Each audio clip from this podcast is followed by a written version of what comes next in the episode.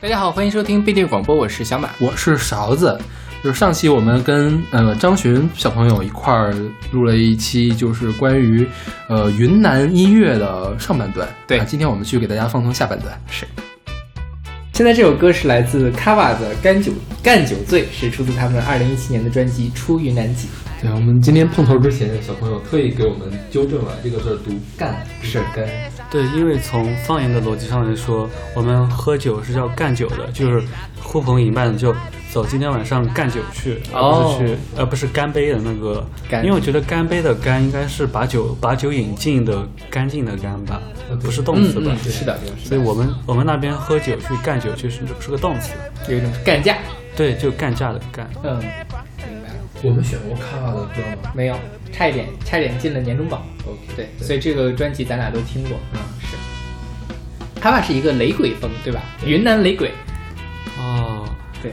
然后他这个是因为卡瓦其实是佤族的一个乐队，主要主体成员是佤族。然后他这个卡瓦的意思就是解放之前对于佤族的一个叫法。然后比较有趣的是，他们说他们跟那个雷鬼的这个鲍玛丽，他们是在同一个纬度上。对对，所以他也受了很多这个雷鬼风格的影响，然后再结合一些他们当地民族的东西。就他们说，他们那儿除了没有海之外，其他都跟牙买加是一样的，是热带，那个森林有橡胶树。对，嗯，就牙买加。啊，之前不是那个谁，那个叫。张惠妹嘛，嗯，就台湾也是同一纬度上的，也有香蕉树，然后人家还有海，对，所以他可以跟那个鲍玛丽更加的那个贴近。是，但这个我觉得雷鬼味儿还挺足的，他这张专辑也是，因为他特意在走这个风格。对，那说起来，台湾不是台湾，台湾云南搞雷鬼的人还不少，对吧？是，还有那个海龟先生也是搞雷鬼的。对，海龟先生也是云南的呀。是，啊，叫什么李红旗是吧？对对对对对。但现在不是改去搞基督教音乐去了？所以云南西蒙，西蒙是什么地方呀？西蒙啊，没听说过，没听说过。哪个蒙啊？就是联盟的盟，联盟的盟，东西的西。我真的没听说过这个地方。因为在内蒙，它会指代这是锡林浩特盟，哦，锡林郭勒盟的一个简称，叫西蒙，就总是会搞错。然后说到说到这个干酒，就有一句就是打趣的话，说北上广不相信眼泪，云贵川云贵川不相信酒醉。所以四川人也很能喝吗？我觉得应该能喝吧，我不知道。四川产酒吧？呃，我觉得产酒的地方都都会喝酒。对对对，是。你说哪个省不产酒？呃，其实东东东三省是不产酒的。没有什么好酒，是，但是东三省的人也很能喝。内蒙古也不产酒，内蒙古也有有有一些了，呃，但就是本地的酒嘛。像我们那儿，所以哪个省的人最不能喝酒呀？可能是东南地区的，就是江南那边，福建人、广东人是不是才能？湿气重，就就有雨水的地方都很爱喝酒吧？应该就是。那上海人都很能喝酒吗？上海人应该不能喝酒，黄酒算吗？但黄酒就度数不高啊。对吧？我觉得就是他至少没有那种大喝特喝的那种感觉，嗯，至少在我的观察中是这样。我的同学们里面，上海人是比较不能喝的那一块，江浙沪的人。因为我那个我有个叔叔嘛，嗯，就是呃之前去上海去培训呀，还是实习啊，嗯，就回来就跟我们吐槽上海人，但是这肯定是刻板印象啊，说上海人喝酒太没劲了，三个人要一瓶啤酒使劲喝，还说使劲喝，那玩意儿能使劲喝吗？就一个人可能在东北的话，就直接吹下去了嘛。对对。然后说到云南人劝酒是真的特别凶，就差不多就是吃饭要喝酒，打牌要喝酒，打麻将要喝酒，反正就是酒就作为他们的赌注一样的东西了。如果不赌钱，那就赌酒喝了。哦，谁输了谁喝酒这样。对，那我第一次喝白酒就喝的最。稀烂，什么时候的事儿？是高中的时候。高中，然后我爸就让几个几个人带着我出去玩，说你们别叫他抽烟，别的都可以。然后他就带着我去打那个跳三张了。嗯，跳三张。然后我就本来自己就不太会玩，现现场新学的。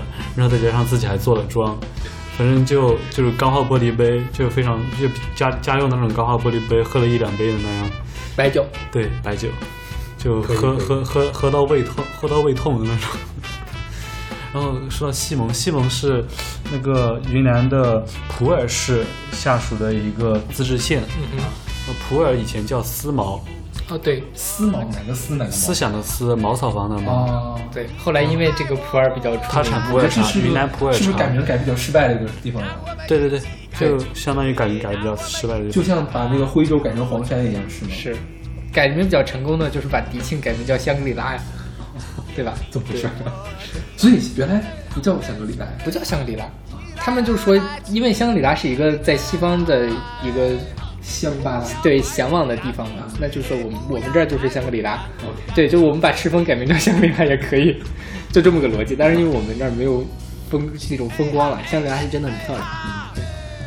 然后说到斯，因为普洱就是普洱茶嘛，也是云南的特产，比较出名的特产之一了，也是比较玄学的，就像玉石一样，就是对识识货的，就有的人就虽然说有的人认为这个是只有识货的人才能懂，但其实也是。水特别深，就可以把价可以虚哄抬哄抬价格的一种东西。是的，就这个，反正云南的很多东西都是这样，比如说云南翡翠啊之类的。对，这种东西就是你如果是外行，肯定会被坑死的。对，反正如果是外行的话，你就就去产玉石的地方卖，可能会稍微安全一点点。我完全不这么觉得，反正我觉得都是坑人的。我觉得你还是有点门路比较好，就是有朋友懂这个就行。是，如果没有的话，那确实很就是等着被宰吧。但如果你就觉得是被宰也是一种乐趣的话，倒也无所谓。嗯，对。本来我们今天要选说说选山人乐队的歌嘛，嗯，看了很多人的山人乐队出来。对对对。所以我觉得他们是。传承下来了山人之前的那个风格，但是他们要主打雷鬼，是，所以就是变成了现在这个样子。而且说这个，因为山人当时好像是在北京活动，是，他们就觉得北京生活太什么了，然后就纷纷跑回了云南。说说起来，我突然想到个事儿，就是是不是很多文艺青年都要跑到云云南去去去大理，去大理，去丽江，对，什么？这是无数文艺青年那种心中的圣地，因为真的很舒服。因为真的很，而且其实也带有一种文艺情怀。舒服呢？呃，生活节奏非常的慢，然后自然环境非常的好，生活压力小，然后身体过得很舒服。为什么会生活压力小呢？因为物价低，然后可以就欲就是自身的欲望会被消减的比较，因为这些地方其实都是那种不是发达的大都市嘛。所以其实，在欲就是本身就在城市里边的各种就比较脱离这种城都市欲望的感觉，对对，就比较没有那么多世外桃源的感觉，比较无欲无求，比较容易满足。比如说让你去大理的话，你会去吗？有机会去大理定居是吗？对。那如果我如果是我在那边能够挣到钱的话，还是我会考虑的。挣到多少钱？就是是这样。其实文艺青年们为什么会选这种地方？就大家会有一种模式，觉得我去大理非常文艺的开个客栈。开个咖啡馆，我就可以活下来，我还可以挣到钱，我还可以在那边生活的很舒服。所以是这样。呃，在在这里向所有有这个打算的朋友打提个醒，就是现在大理正在做非常严格的水水水污染治理，因为大理很多客栈、餐馆他们的污水都是向洱海洱海排放的。而且虽然很虽然当当年已经做过一次整改，然后很多客栈他们也自己装了净水器啊之类的，反正就是排放的都是达标的处理过的污水。但是每一年每一年的政策不一样，现在大理又有很多客栈全部关停了，所以所有有这个文艺梦的人，大家都请慎重考虑，你得调研一一定要先把政策搞清楚。是，好吧。这是前已经是一片红海了，是不是？对，因而且确实去那边开客栈的人太多了。对，但我我其实也不太喜欢那边的客栈，就是虽然虽然住的很舒服，但是总觉得好贵呀。很贵吗？其实不是那么贵，但是以我作为一个。无产阶级来说，因为你不是旅游的，像我当时去，我是在哪儿住的客栈？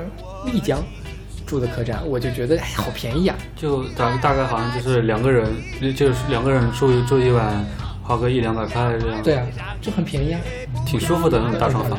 对，就是一般的旅游地的价格。对，然后我因为确实会住得很舒服，因为他们那边生活生活是怎样的？大概就是九点十点起床，然后起床之后吃完米线。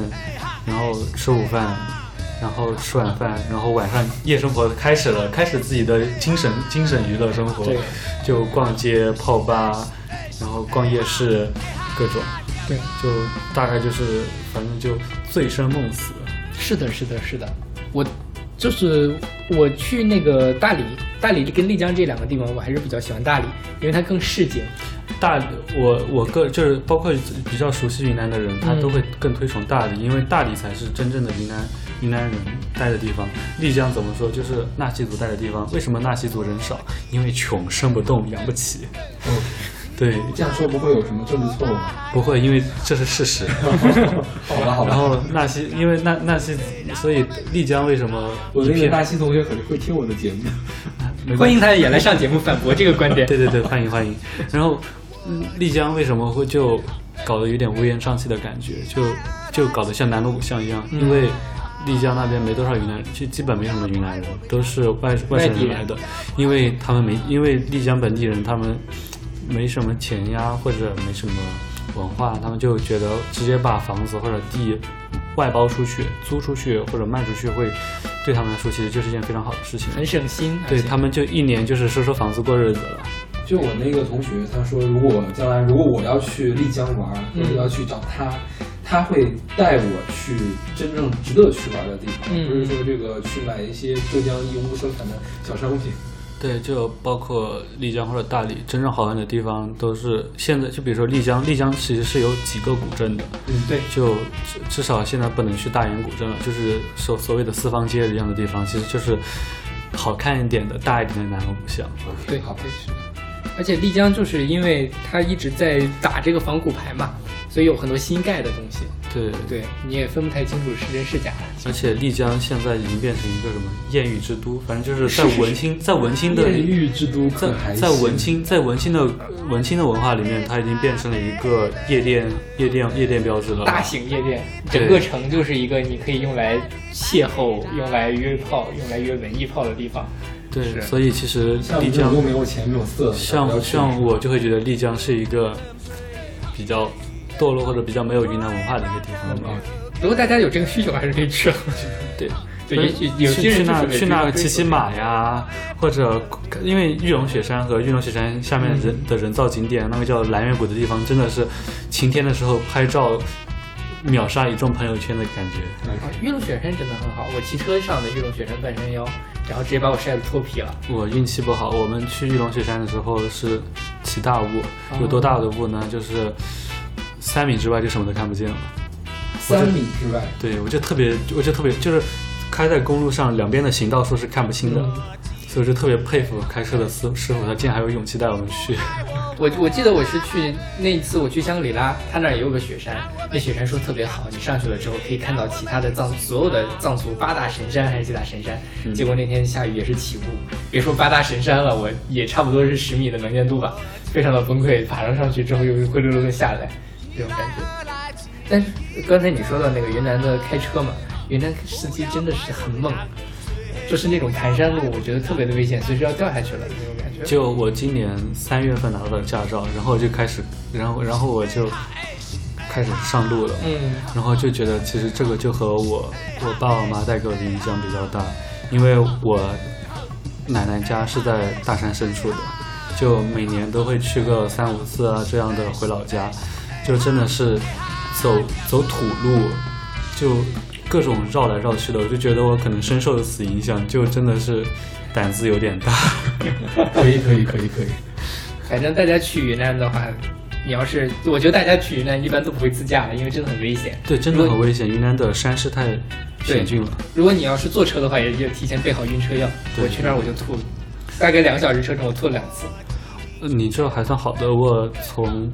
我有一次从就云南旁边的一个保山市，它下面的一个县，从县坐到市里面，大概就两三个小时的车程，我吐了，吐了八九次，结果是这导致了一个什么？你们两个平时就晕车吗？不晕车，我是我有点晕车，我但是但是我没有那么凶过，直接结果就是我是用塑料袋接接就不舒服想吐的时候就用塑料袋接着嘛，直接结果就是我接下来一年之内我一我一闻到那个塑料袋的那个气味我就会。有想吐的反应，对，就是已经带给我这样的条件反射了。那那两三个小时的体验，对我坐在云南坐车就感觉是坐了一个两个小时过山车一样的感觉，好想好想去尝试一下，真的可以去尝试一下，非常的奇妙的。对对对。OK，那我们来听这首来自 Kava 的《干酒醉》。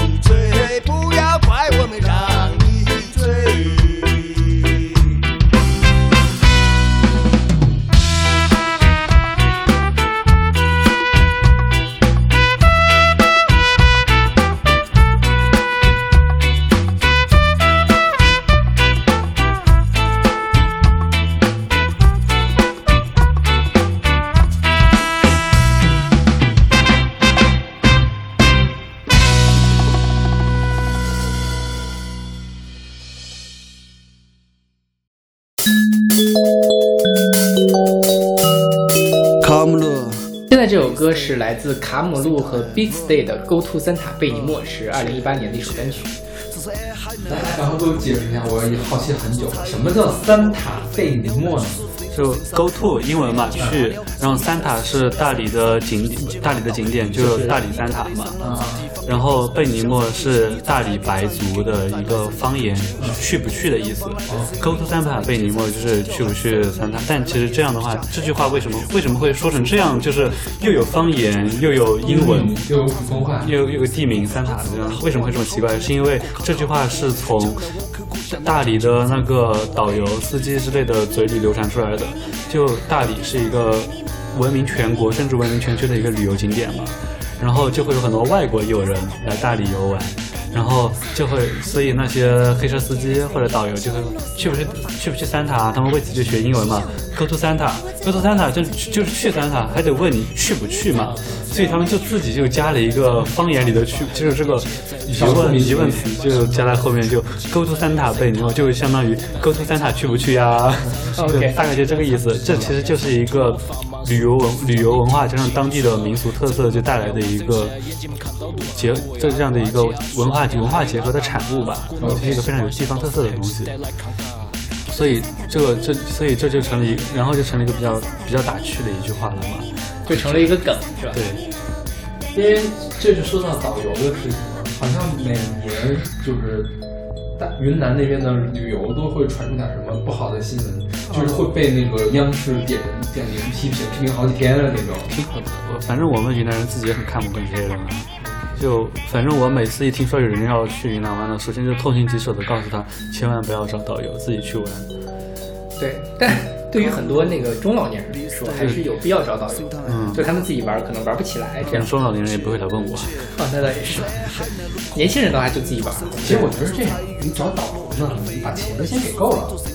对，有那种低价团。现在放出来的都是因为是低价团，所以让你很不爽。我觉得你钱只要给的差不多点儿，人家赚到钱了也不会再往死里面坑你。嗯，对，对，反正没办法，因为导游他本身就已经是和当地的是饭店或者商店已经聊说好的，就我要带我要带客人去你那消费，你给我回扣之类的。就反正如果如果旅游团价格价位太低的话，导游就只能干这样的事儿来自己赚钱了。对，是一个最基本的，就是大家都需要生活下去，没有人会做赔钱的生意。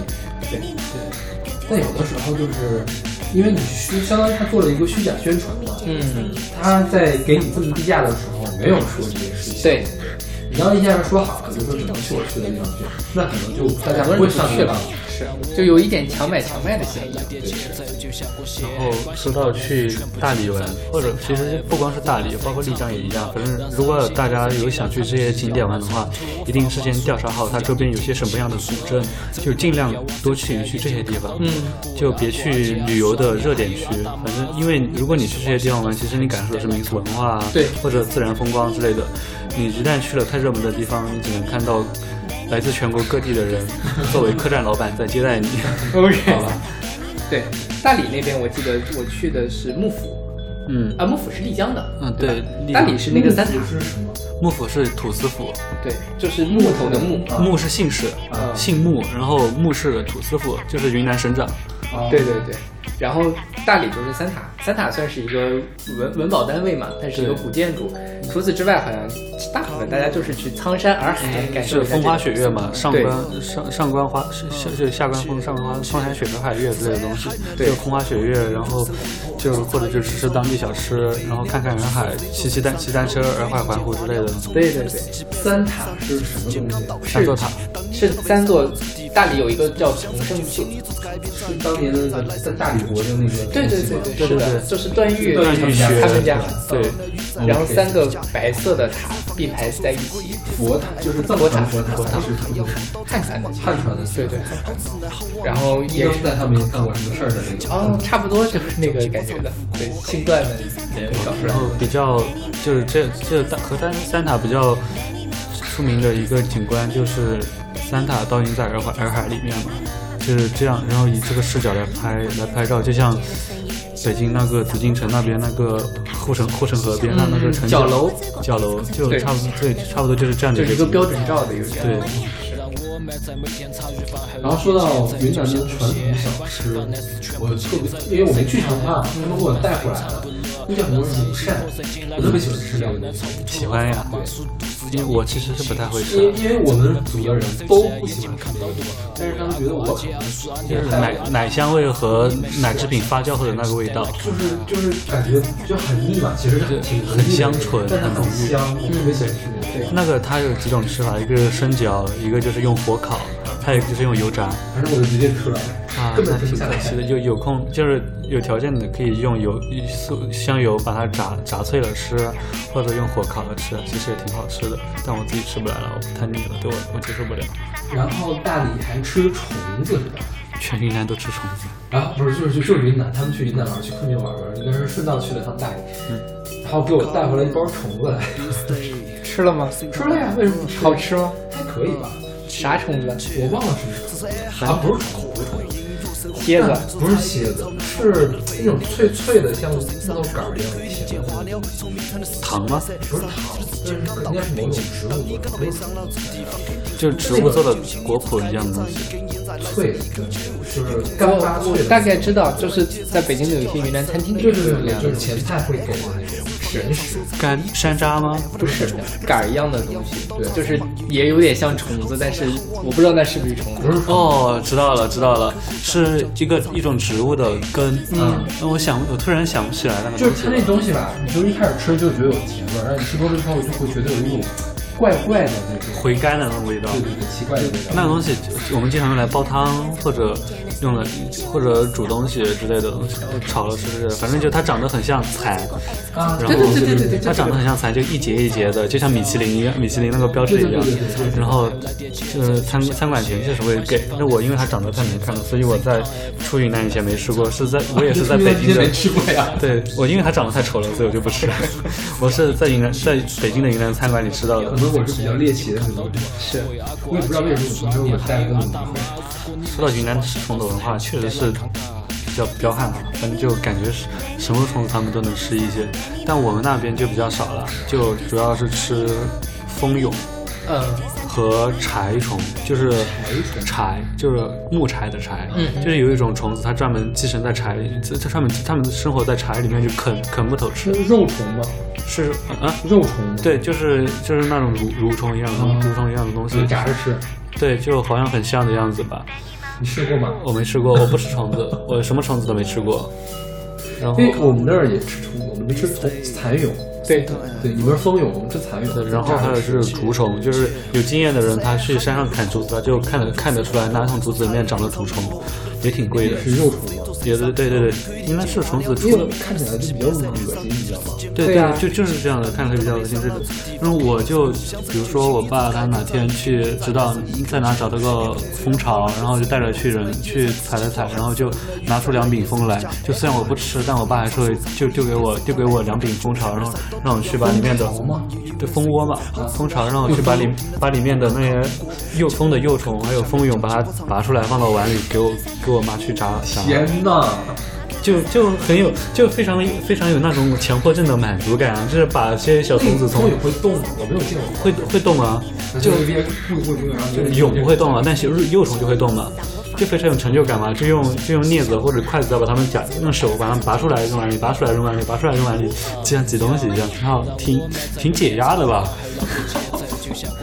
我听听了这么一段，我觉得我就压力就很大。不知道，因为我我们那边虽然有吃蚕蛹，但是我不吃。你不吃？对，没吃过全家人都不吃。呃，吃就是出去吃饭的时候，他们有时候会点上炸羊。到云南我吃过最奇怪的虫子，我肯定没有吃过，那是我第一次吃猪脑，猪脑呀！傣族的那种，它烤的，拿那个叶子用芭蕉叶包烧包烧猪对脑，对对对，嗯。哎呀，好难吃。我第一次吃猪脑是在北京的四川火锅，反正都是我，我以前也其实也挺挑食的，就看着不爽我就不吃了，反正我这么多吃的我也不缺这一口。在北京生活终于对我这只小猫咪下手了。因为我们出去玩的话，就是明知道这东西可能不喜欢吃，那你要尝试一下我要尝一下。就去了嘛，这毕竟出去玩，吃是很重要的一件事情。嗯，反正我在云南吃那次，它是那个猪脑已经是给它变形了嘛，你看不出已经压扁了。对对对，但是那个口感真的好奇怪啊！就也是我猪脑就没有办法好，口口感就没办法好吧？是，我就不知道点吃了一小块之前。吃骨髓吗？不吃，骨髓也不吃，咱老没不吃吗？因为我们我从小就被告知骨髓是好东西，就是我爸妈那种，就是吃大骨头不把骨髓留给我，所以我一直觉得它是个好东西。对着它吮，或者用筷子捅出来吃或。者拿吸管吸出来。所以我觉得我第一次吃猪脑的时候，我觉得还挺好吃的。我觉得骨髓可能就是稍微有点腻啊，然后黏黏的口比较浓稠的口感，但骨髓我就会觉得它很稀，不，然后猪脑就会觉得它很腥。因为骨髓它毕竟体积比较小嘛，对都是而且你是都是胶质细胞之类的都炖的。然后这个猪脑这个神经细胞是聚集在一块儿，就是可能因为骨髓里面都是什么胶质细胞之类的，然后骨髓里面就会有血脑屏障，就是比较腥吧。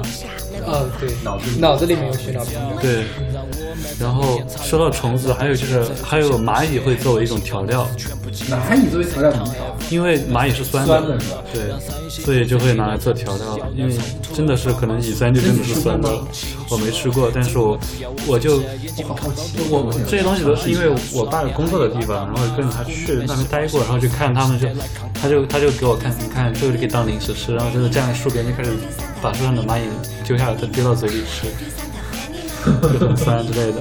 可以可以可以，我已经崩溃了。我们那边其实也有这样的，就是有的人就特爱吃虫子。你知道那个有地喇蛄吗？就是一种晚上的时候活动的一种甲虫，比较长的，也不是那种，我不知道它是翘翅目的还是什么，反正挺大一个甲虫。那东西可以烤着吃，但是由于它不干净嘛，吃了就会拉肚子。但是还是有人就是要去吃，还有人烤蛾子吃来着。天哪！就把蛾子翅膀拔掉，然后就烤。那么多粉，那翅膀不吃吗？翅膀不吃，然后烤嘛，反正都烧掉了。我我觉得蛾子，我就会一直觉得飞蛾肚子上有很多粉。然后那个还有那个路边拿捕筐卖那个菜鸡我，是很粗很长的那种菜鸡，你就看着这不动了，不动了，不动了，就会，然后说是回家可以那个炸着吃。还有还有人会把菜蝇手碾稀了，然后把它就做成奇怪的菜肴之类的。是说个全国比较通吃的虫子，知了。知了对，知了很多人都吃。然后我我见过我见过一种比较，我说知了是因为我见过一种比较奇特的捕捉知了的办法，就是站在树林里面，然后是手上拿着个小竹片，你就弹那个竹片，弹弹弹弹弹，知了就会飞到你身上来歇着，你就把知了从身上摘下来扔袋子里就可以了。是模仿不到的声音吗？我不知道是不是这个这个是这个是我爸跟当地人学的。哦，我我爸爸好神奇啊！对啊，出本书吧，就是云南的什么？因为他因为因为因为家里穷嘛，所以去很多地方跑过工作。那我觉得你有很多可以继承的技能，比如说你外公的泡酒，然后你爸爸的各种这个关于 虫，对对对。云南云南虫王，坚强的云南人，我们高考都考这些东西的。骑大象，你是抓虫保送的？对，我是抓虫保送的。OK，好，让我们来听这首歌吧，我已经要崩溃了，听了这么多虫子。来听这首来自卡姆路 featuring Beat Stay 的《沟通三塔静默》。卡姆路，Beat Stay，盛唐 ever，嗯，切切。这是洱海的轮廓，我用音乐收魂魄。说彩云朝南落，那飞鸟来居所在这座圣上，老林可以听见花鸟从鸣蝉的四季摆设，上顶级的时间感到平静。当你感到悲伤了，这地方肯定是不想走，就，请你做出改变，尝一根烟，再来上一口酒。方来的人民会在南街踩死几条孩子受了雨，再来点生皮加安快。我用方言唱说唱可以有点盛唐安稳的感觉，没得晒到太阳，喝到茶中忙悠悠的生活，好吃呢，好玩呢，好听呢，在美国卡卡过过，讲了我口渴，下面叫金花唱副歌。哎。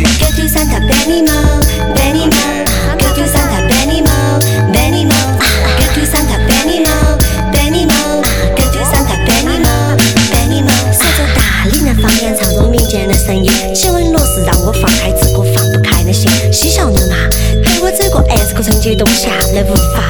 你咋不会这么美呀？让我们在每天茶余饭后来点节奏，就像个邂逅，把心房的事全部接走。盛唐 ever，我们深藏不露，让身心和神经来场必要的冲突。我放慢速度是要你听清楚，走路们不要玩手机，眼睛们看到路。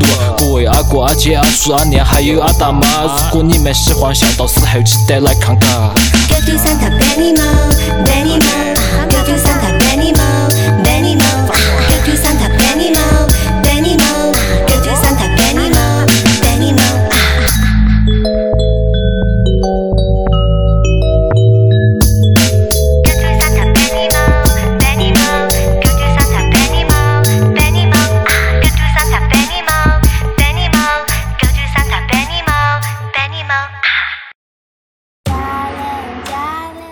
现在这首歌是来自中国黑人的加林赛，是出自他二零一零年二零一零年的专辑《二零一二》。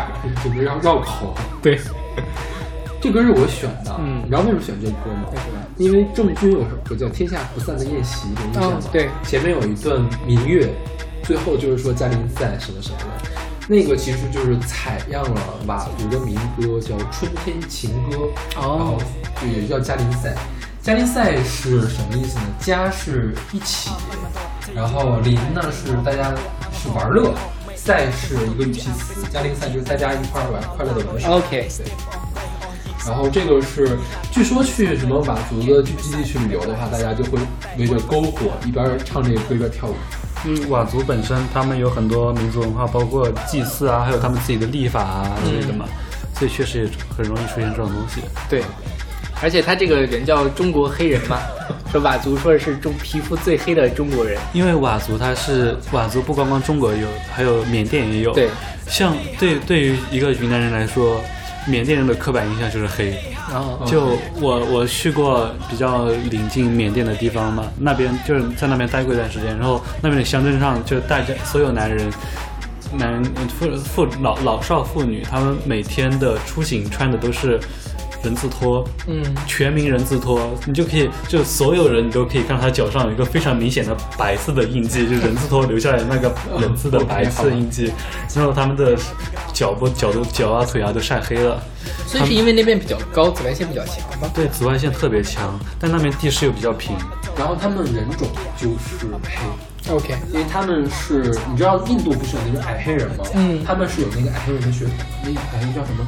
叫尼格利陀人，对，他们是那个血统的。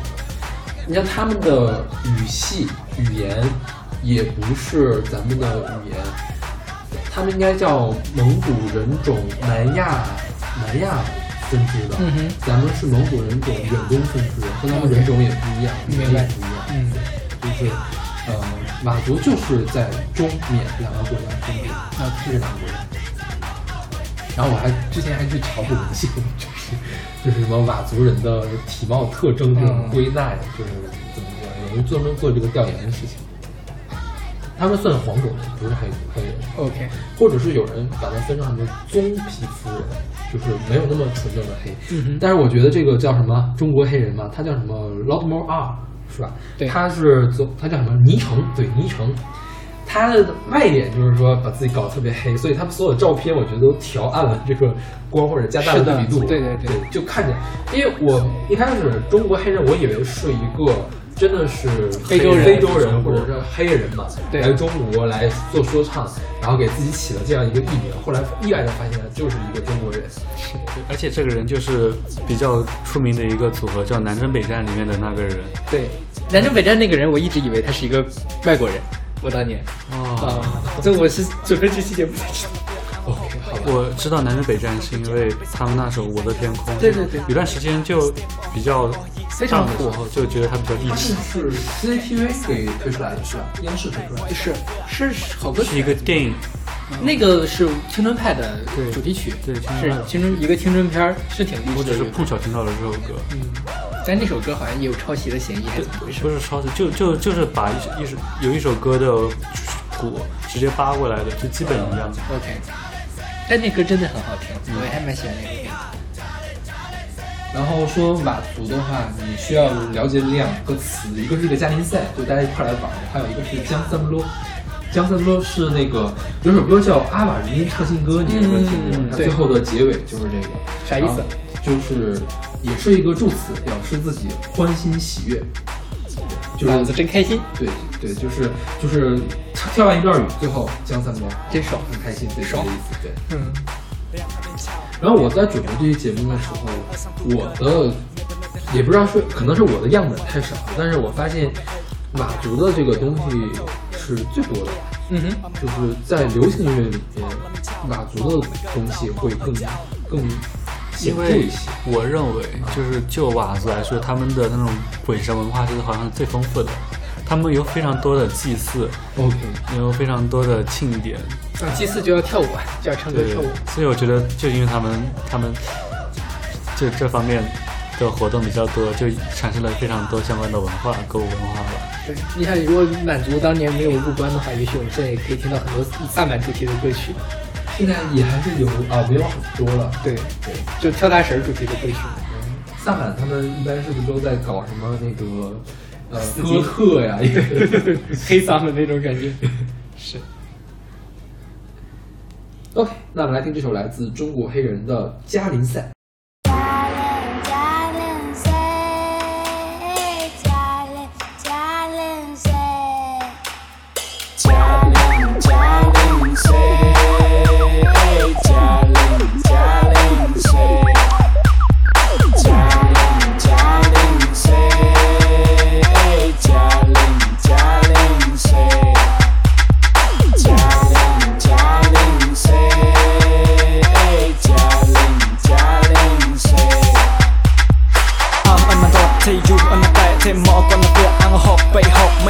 ទៅហត់ទៅយូជាអង្គពេលសំពូនយីអាយរហមចើមកឡាងអេកាអេស្ទេមអងវៃអស់យីសំទៅហៅអញឡាត់អញគូសហៅហិតយីកាខែពីបេសាយពីបេមរ៉ាអេសំគូតុកតែមកអីកនលកមកអីពុយតែញើ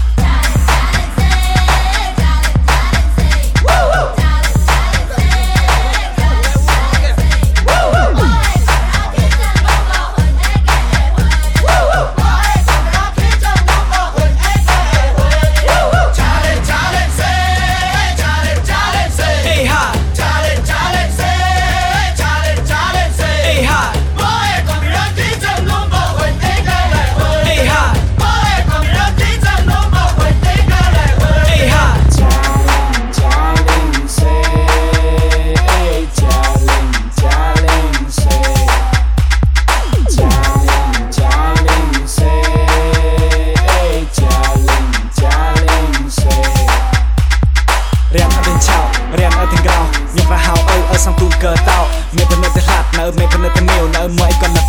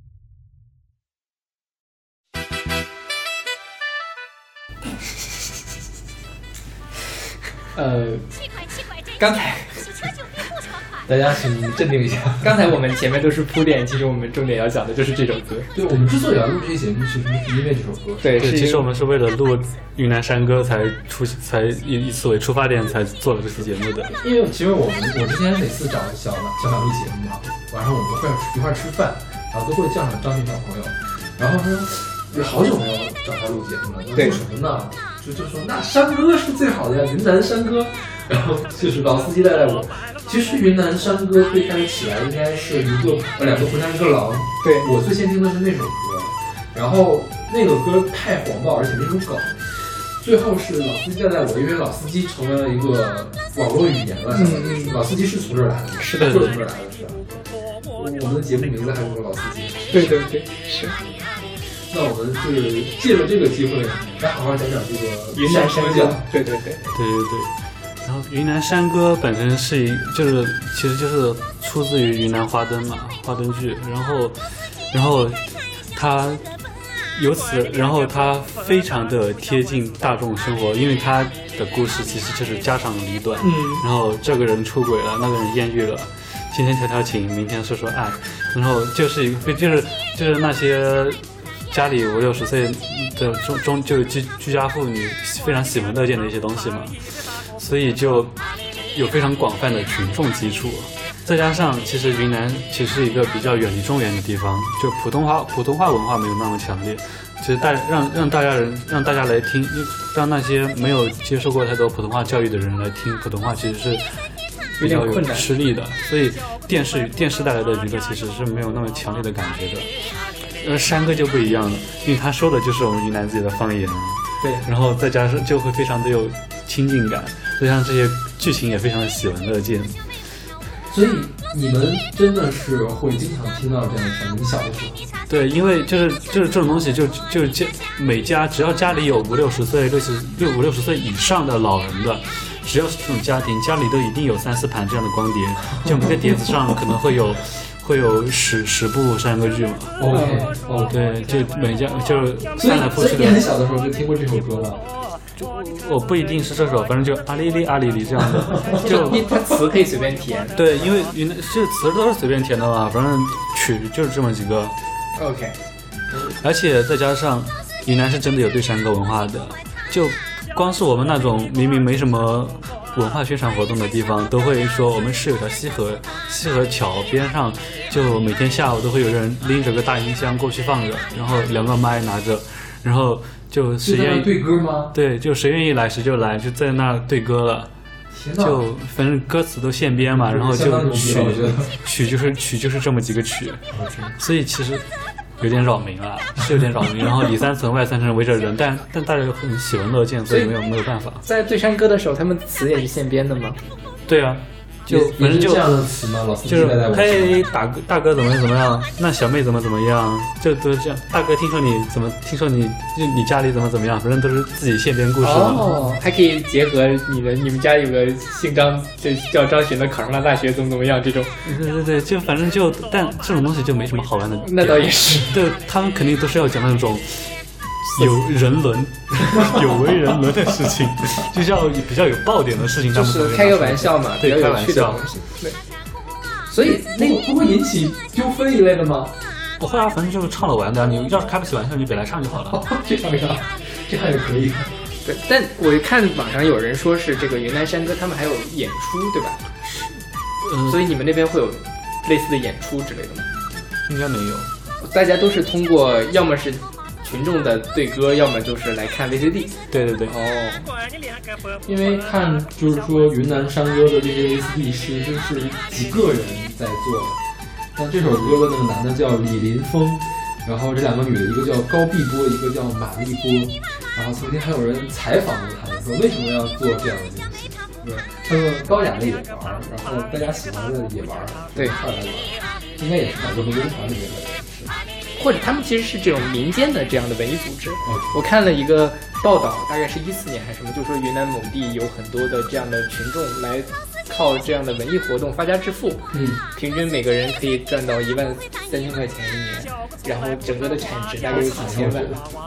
这一万三一年，对于农民来说其实也不少，而且其实他也不是全年的只干这个，OK 他该干别的还可以干，然后顺道去演演出、唱唱歌副业嘛。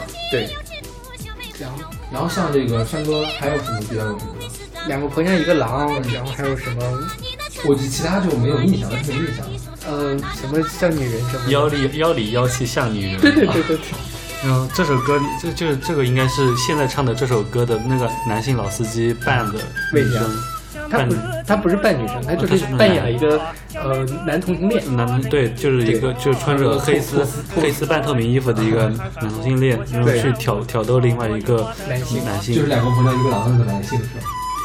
两个婆娘一个狼的男性来演那个男同性恋，哦，那老司机去演的那个是这两个人合作的，不是是这两个人合作的。现在这首歌是三个人唱的，一个男的，两个女的。然后这个男男的去演了那个男同性恋，嗯，然后他去挑逗另外一个男性，另外一个是那个就是比较两个正经。婆娘一个狼的那个人，OK，嗯是是他们两个合作的。啊，对就是山歌教的两大那对，个山歌教的两大男性支柱就是就是那个妖里妖气像女人的两个男性，一个就扮演比较伟光正正的形象吧，另外一个就也不用伪光正，那个因为我觉得老司机站在我这个好像也没有，最后也没有就那什么，也没有不不不暗示剧情是不一样的，啊。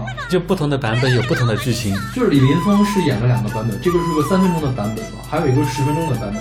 十分钟那个是搞到一块儿去了是吗？对，就反正最后是。啊我我今天上午我就在准备节目的时候，就 B 站上看了，它有一个什么云南山歌精选八首，你就搜云南山歌的第一个就是，啊它是那种闯关型的，就一共八 P 嘛，然后从第一批开始看，我看到第三批还是第四批就收了。对，为什么呀？是不好听还是怎么样？一方面它很洗脑，比如说老司机这种歌，你听个两三分钟还可以，你听十分钟你会崩溃的。然后另外一方面就是有一些歌词真的是太黄暴了，就是黄暴到让你觉得，哎，怎么这个东西怎么可以唱出来？OK，呃，就因为太黄暴，我就不给大家引述了，反正给我造成大家可以了自己看一下，我我也得看，我回去一定要尝试一下这个事儿。对。当年我记得 B 站上还有一个云南山歌三小时大合集，反正就是最后都会有很多存活确认。对对对对对对，OK，反正是挺挺崩其实。我们这边二人转也是这样的，对二人转其实也挺黄暴的，就是有黄暴的，有不黄的。像那种大客车上，对，如果不放内养，就给你放二人转。嗯，我记得有一次我是从家里然后去我们市里坐那个大客车，一开始是放陈奕迅，特别文艺，然后后来就开始放那种邵邵信阳的歌，稍微你觉得什么我的好兄弟这种稍微有点奇怪，然后之后就开始放人转，太令人崩溃了。其实我觉得倒还可以，嗯，但是我们那好像我没有见到这个，可能是我们家没买啊，真的没有这种专门的这种碟儿，专门放这种东西，应该是有的，但是我们家没有。我们家有四五十岁的人，五六十岁的人，也没有人看这个东西。就我觉得这可能是一个呃人民大众的需求，就大家可能就是需要从这样的比较狂暴的东西里面来获得乐趣。因为我们买的，我们家确实是有二人转的东西的。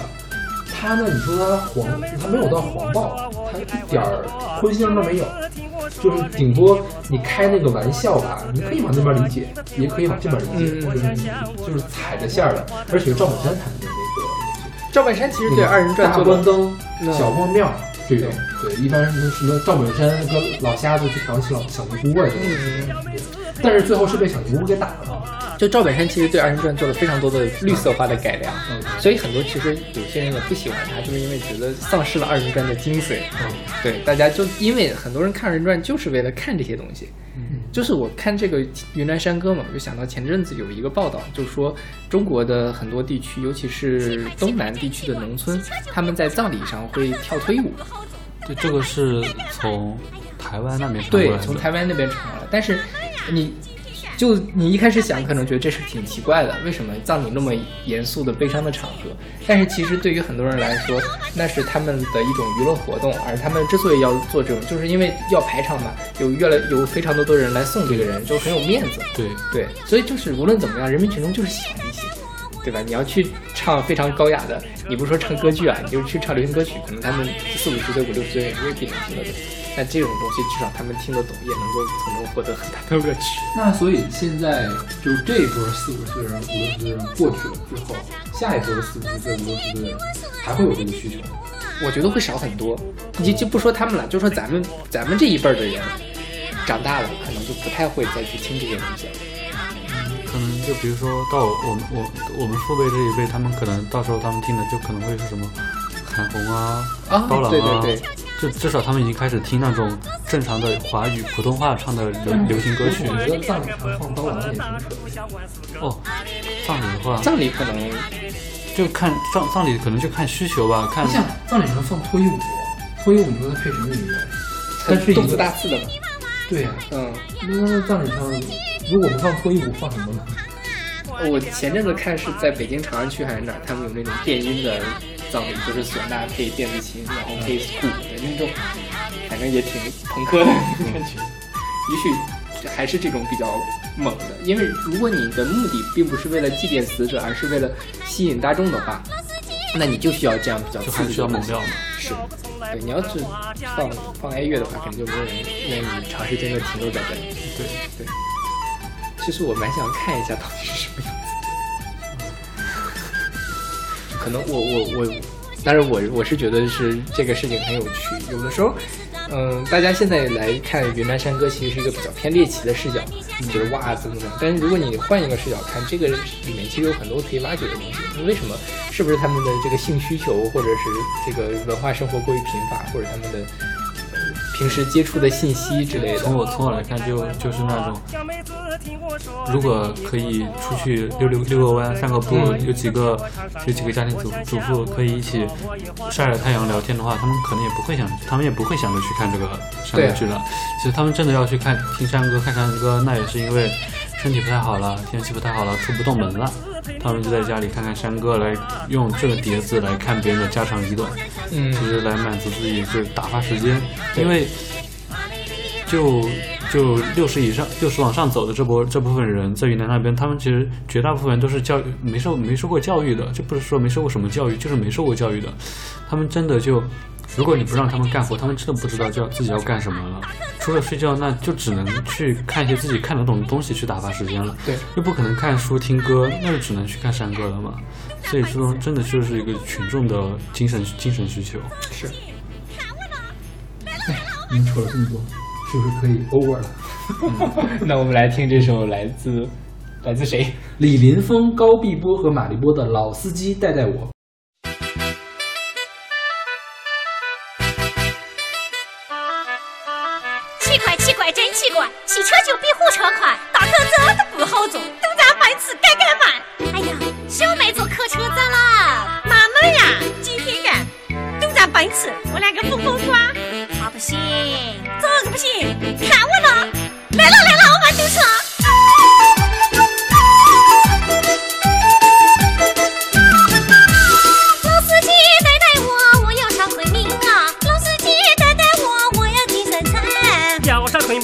多，半路让我为什么？啊哩哩啊哩哩啊哩啊哩哩。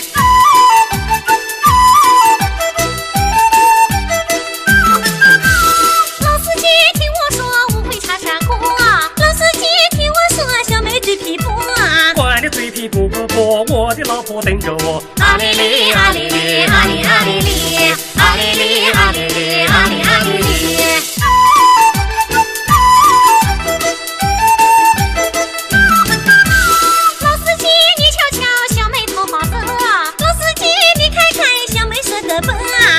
两个白不白，打个不想万事个。啊哩哩啊哩哩啊哩啊哩哩。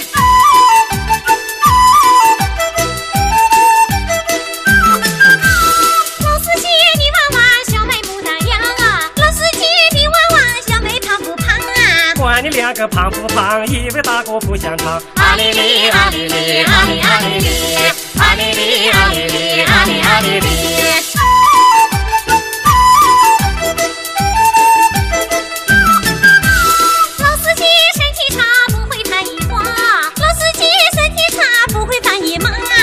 小哥从来不谈花，家有老婆和娃娃。啊哩哩啊哩哩啊哩啊哩哩。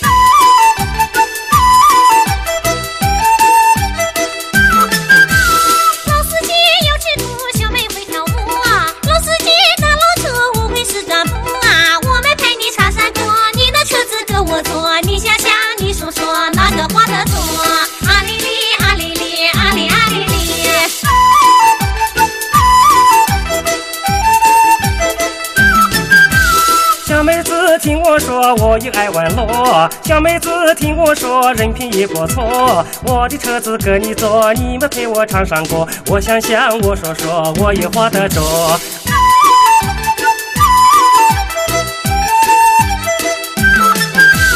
老司机真善良，我心中欢畅。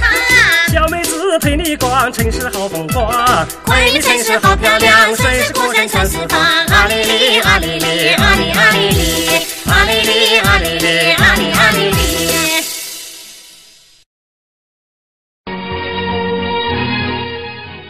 们听到的是今天的最后一首歌，这首歌的名字叫做《昨天晚上有个贼》，我们不知道是谁唱的，也不知道发行的年份，但它也是一首云南山歌。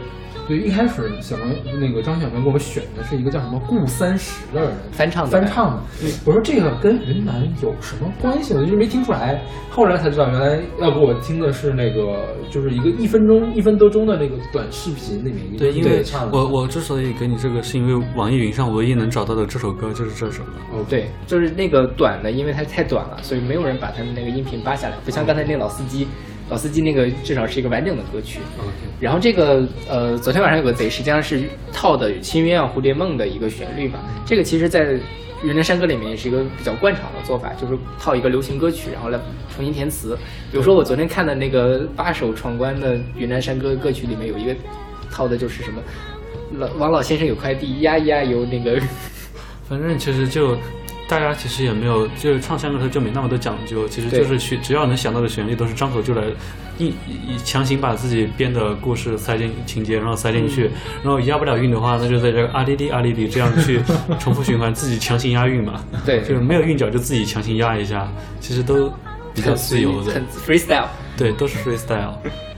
然后这个昨天晚上有个贼，讲的也是那个喜闻乐见的事情。对对对，这这贼来了之后跟女主人怎么怎么样，发生了关系，然后女主人第二天捏脚什么很怀念，不是这捂脚啊，捂捂脚是什么？捂我的脚，嗯，就是晚上一个人睡觉脚凉了，有个人帮他捂一捂脚，暖和一些。OK，对，男人不在我好寂寞，嗯，到晚上睡不着，不如可找男人让他捂捂我的脚。所以现在脚就是把它打成 J I O J I O 这个音其实也是一个梗，就对来自从这儿来的是是的从这儿来的。OK，好了，就什么睡不着、捂不着，都是从这儿来的。对，然后这首歌红起来，一方面是 B 站上或者是微博上有什么，然后 S H Forty Eight 里面的那个李一桐，然后他有网友给他还有另外一个 S H Forty Eight 好像是录屏吧，两个人剪了一个视频，就是这么一个东西。OK 然后呢，李一桐这个人就很能玩梗嘛，他最近刚总决选，终于拿了冠军，因为那个鞠婧祎已经退了嘛。嗯，然后他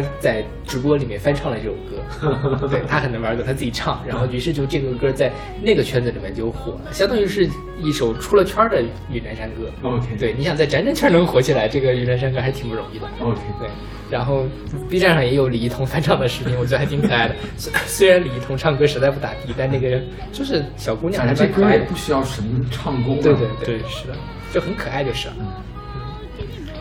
他就不像老司机带带我这样，就一个非常漫长的对话对话形式。对，就昨天晚上有个贼，他就是比较简短的一个个人叙述，就非常简单简短的就把剧情讲出来，就理解理解压力非常小，你随随口哼两句就可以把个故事哼完，然后自己去体会这种感觉。对，而且它很有意思的就是，它其实是有这个呃起承转合的。嗯你看他一开始说，昨天晚上有个贼跑到我的床上睡，今天起床好后悔，好后悔，后悔什么呢？一个觉得说为什么要跟他睡呢？不是，是因为我昨天晚上没有问他的名字。嗯啊、我要问一问明白怎么样？昨天晚上好满足，其实是这样的一个东西。对，所以这样的一个转的一个形式，就让这个歌特别的迷人。对，就觉得哎，这个写词写的真的很巧妙。好，那我觉得这个剧情也是比较喜闻乐见的剧情，像那个再往前一段时间，那时候没有网络，比如往前二十年吧，九十年代初的时候，呃，没有网络就不太好找这种比较黄暴的剧情。然后呢，有一些正式出版物会擦打一些擦边球，他以什么形式打擦边球呢？法治故事。对对对对对，会在法治故事里面有很露骨、很露骨的描写。就是我上初中的时候，我就特别有印象，我看过我叔叔他们家一本书，讲的就是类似一故事，讲的是那个呃一女的晚上在家睡着，她老公出出差了，然后呢明晚上迷迷糊糊呢觉得老公回来了，就还干了那事儿，然后还有详细的描写，今天老公你怎么这么棒啊这种这种描写。后来第二天一想，昨天好像不是老公，是一个小偷，然后就讲这个怎么抓到这个小偷啊，最后警察怎么教育这小偷，懂？但其实这个故事，我觉得它的真正吸引人的地方是对中间的那个就是为什么要写这个故事呢？还是要讲他跟他那个对啊，小老公你好棒啊，今天怎么这么棒？这个对对对对对。其实现在的很多，比如说中央十二的那种普法栏目剧，我觉得其实也是走的这样一个套路，但是它没有那么没有这么露骨了，没对有那么暴力，没有那么黄，主要是，但它其实也是讲着这种人伦的知音体的一些对人间的奇怪的。我我奶奶就特别喜欢看这种故事，就谁家丢东西了呀，什么什么谁家离婚要那个分家产呀，对这种事特别喜欢看。是，就是我我爷爷要看台海情，你看的台海形势跟你有什么关系？他就喜欢看中央十看说法，今日说法。哦，对。所以我觉得这个中央就社会语法频道，它慢慢的也变成了一个猎奇向的一个东西，就因为大家都要追求舒适率。幺八幺八黄金眼，对对对对。最近的幺八幺八也特别的火，幺八幺八是什么意思？就是浙江的一个，就类似于浙江台的法制频道，就民事调解频道。对，它会有报各种各样的社会新闻，比如说之前那个天德池丢东西，其实就是那个里面。就天德池里丢东西是 B 站的一个鬼畜素材。对，然后最近还有很多很奇怪，大家自己上网搜吧。我前两天刚看了一对，它它都是取之于民，取之于民的一个非常猎奇的一些小剧情，但又非常真实。比如说谁烫头发被骗被骗了多少多少钱，是是是，然后这个卡又被转这个卡，然后这家店他们把打给了下家之后又怎么怎么样，变成了，比如下一家变成洗脚店，然后他的钱又变成洗他他烫头发剩的钱变成洗脚的钱啊之类的。嗯，我最近看的一个事情就是说，呃，他是杭州区，杭说的都特别详细嘛。嗯杭州市某某区，然后有个十四岁还十五岁的小男孩儿，然后他父亲的同事同事跟这个小男孩儿关系特别好，然后呢，他就这个小男孩儿平时经常网看一些不良的那些材料，然就是一些黄色的东西嘛，然后说特别的不堪入目。呃，然后记者就去调查，反正都打了很厚的码，说不堪入目。然后呢，这个这个他同事就跟小男孩说：“哎，我也很感兴趣啊，你能不能传给我啊？”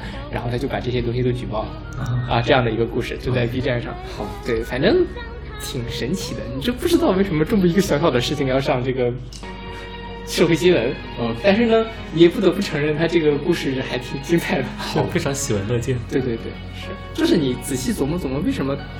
他这个父亲的同事要管这件事情，然后还要把他举报了，然后还中间呢，他还比较详细的描写了说他是怎么从这个小男孩这里要到的微信链接，嗯，对，就很值得玩味。好，嗯，好啦，我们这个我今天是非常的发散啊，就一下子就好像偏离主题十万八千里了。就是有云南的风土人情嘛，其实云南还有很多的这个各种各样的大家对它的刻板印象，比如说毒品、枪支这一类的，对对吧？刚才我们说的那个过错三亚贝尼莫那个歌手，他还有另外一首歌叫《边城》，它实际上就里面讲了非常多的这个云南的刻板印象，包括像我们这边也有贩毒的呀，我们这边也有卖倒卖枪支的。我第一次去云南，我就特别的害怕，那时候还小嘛，我就多小呀？呃，就大大一的时候。天呐，大一还小呀？就是我们当时住在昆明火车站旁边，火车站旁边一般比较乱嘛。对，我们半夜特别的饿，就想从火车站走到那个金马碧鸡坊去吃肯德基。嗯，那时候肯德基还比较少，大半夜的就路上有很多那个揽客的小妹。然后就觉得很害怕，然后还有各种各样闪着的灯牌儿，然后你在那个路上也可以看到有那种卖枪支的那个电话，就特别害怕，就突然间就被拐到了那个东南亚，然后怎么怎么样？没关系，一般男的不会被拐的，卖个器官啊之类的。没有没有，男的不会被拐。是，就你都大一了就不会拐了，但是像大一的女生可能会被拐。对对对，就还好我们两个男生嘛，然后就去去肯德基，反正是那个时候觉得云南还挺可怕的。但后来，其实你在那边待了一段时间，就会发现这些事情其实离你就挺遥远的，没有那么可怕。就好像南方人都觉得东北特别可怕，黑龙江特别可怕，冬天出去上厕所需要带小棍儿这种。那这个根本就是瞎这个倒没有，但是我确实是到现我现在还没有去过东北嘛，但我对东北的印象就还在是，假如我去了黑龙江，我可能真的不敢盯着别人看，就生怕生怕有个人来问我你瞅啥。哦 对我到现在我确实是有瞅你咋地？对我现我确实是有这个刻板刻板印象的。你东北人也很友善了，友善度也很高。我知道，因为我我我也有东北的同学嘛。OK。然后，反正这一期其实是为了创造一个我出场的机会，然后以及山哥出场的机会，然后发散的介绍了一些和云南相关的民歌或者之类的东西。还有风土人情。对，我觉得这这期我还是收获了很多信息量的，比如说中间吃虫子那一段就很精彩。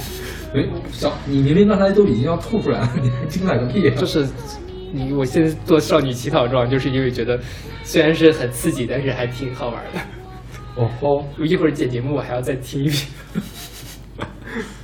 对，那那我们今天就到这儿。对，感谢张轩小朋友的光临，非常感谢，是感谢两位主持、两位主播给我的给我的这个机会，欢迎常来玩。对，嗯，那我们下期再见，下期再见，再见。